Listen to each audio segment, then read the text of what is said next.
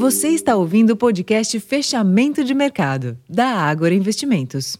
Olá, investidor. Eu sou Ricardo França. Hoje é quarta-feira, dia 14 de fevereiro de 2024, e a retomada dos negócios após o feriado de carnaval no Brasil foi de ajuste em baixa aos preços dos ativos na bolsa.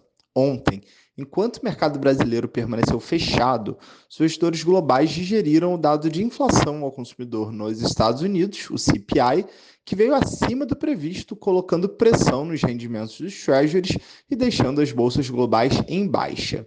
Neste ambiente, o Ibovespa já abriu esta quarta-feira, de horário reduzido, em queda, sob ajuste nos preços e a despeito do comportamento mais positivo observado nos mercados internacionais durante a sessão. Ao fim do pregão, o Ibovespa tinha baixa de 0,79% aos 127.018 pontos, com um volume financeiro de 16 bilhões de reais. Já no mercado de câmbio, o dólar teve leve alta de 0,2% aos R$ 4,97, seguindo o movimento dos juros futuros por aqui.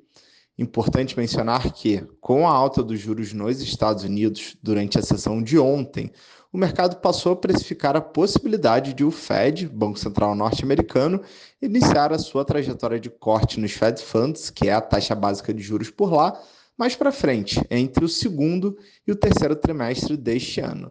Nesta quarta-feira, houve um ligeiro ajuste em baixa nas taxas futuras por lá, mas não suficiente para inverter essa tendência.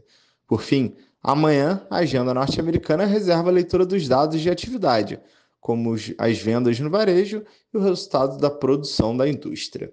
Esses foram os destaques dessa quarta-feira de cinzas. Eu vou ficando por aqui. Uma boa noite e até amanhã.